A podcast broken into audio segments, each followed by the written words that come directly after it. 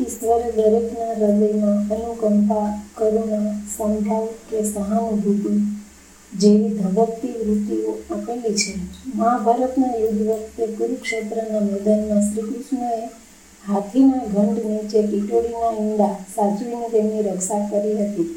યુદ્ધ સમાપ્ત થયું ત્યારે લાશોના ઢગલા વચ્ચે ઘંટના થોડા અવકાશમાં બે બચ્ચા જીવિત હતા.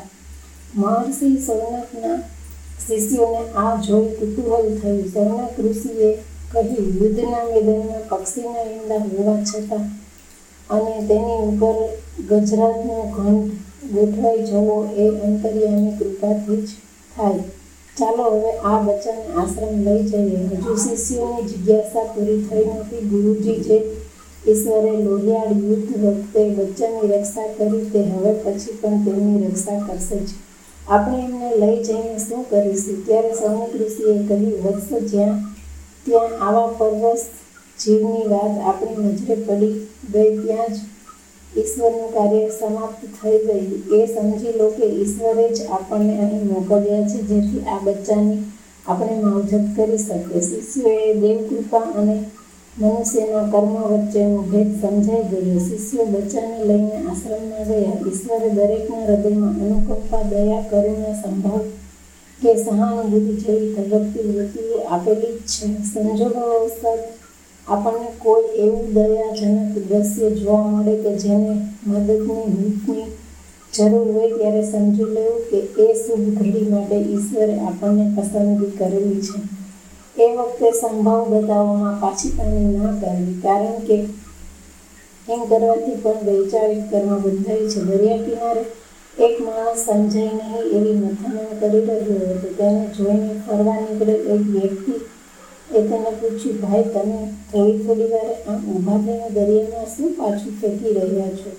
પેલા માણસે કહ્યું, જુઓ ને આ દરિયો વારંવાર એની વેગી લહેરોથી શંખ જેવો પાણીમાં રહેતો જીવ નાની માછલીઓ અને શંખોની કિનારે લાવી રેતી પર પટકી પટકીને મારી રહ્યો છે. હું તો તમને દરિયામાં પાછા ફેંકી બચાવવાની કોશિશ કરી રહ્યો છું. પેલી વ્યક્તિએ કહ્યું, અરે ભાઈ, આ તો કુદરતી નિયમ છે. એમાં તમે એકલા શું કરી શકશો?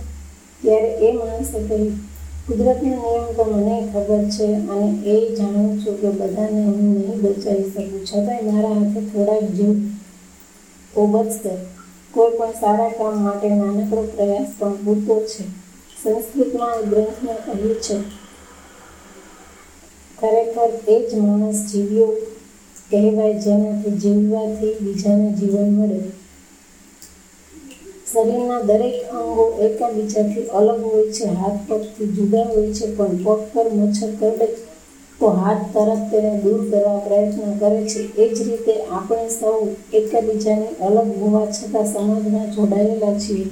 આપણા સુખ દુઃખનો આધાર આપણી સંવેદનાઓ પર છે. દયાની કોઈ રેખા હસ્તરેખામાં હોતી નથી, એ તો ભૂતકાળમાં હોય છે. દુઃખનો આધાર આપણી સંવેદનાઓ પર હોય છે. દયાની કોઈ હસ્તરેખા હોતી નથી. આપણે જ્યારે કોઈને મદદ કરીએ ત્યારે એક પીડિત વ્યક્તિ બે હાથથી નહીં, હૃદયથી વંદન કરે છે. એક માણસની એક આંખ બનાવટી કાચની હતી, પણ ડૉક્ટરે એને એટલી ખૂબીથી બેસાડેલી કે જુનાને એ તદ્દન સાચી જ લાગી. એકવાર તેણે એક ભિખારીને દસ રૂપિયાની નોટ આપી. ભિખારીએ મનથી તેને દુઆ આપી, ભગવાન તમારું ભલું કરે. તમે ખૂબ દયાળુ છો. પેલા માણસે કહ્યું, એમ ચાલ મને કહે તો ખરો મારી કઈ આંખમાં તને દયા દેખાય?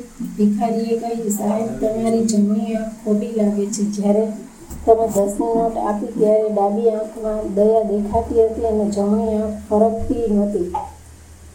કરુણા કે દયા આંખોથી છલકાય વગર રહેતી નથી. કોઈનો આર્તનાદ સાંભળીને જ્યારે આપણી ચેતના એના તરફ પગલાં ભરે તો સમજવું કે ઈશ્વર આપણાથી વેદ છેટો જ છે. બે હાથ પગે લાગવા જોડાય તેના કરતાં બે હાથ કોઈને મદદે આગળ આવે એ જીવનની સાર્થકતા છે. આજે માણસ પાસે મોંઘી ઘડિયાળ તો છે પણ સહાનુભૂતિ દાખવવાનો સમય નથી. સહાનુભૂતિ એક એવું ફૂલ છે જે બીજાના હાથમાં આપવા છતાં તેની સુગંધ આપણા હાથમાં રહે છે. ગુપ્ત મદદ કરનારનો હાથ અજાણ્યો જ રહે છે અને એ કાયમ અજાણ્યો રહે એમાં જ એના વ્યક્તિત્વની ફોરમ રહેલી હોય છે.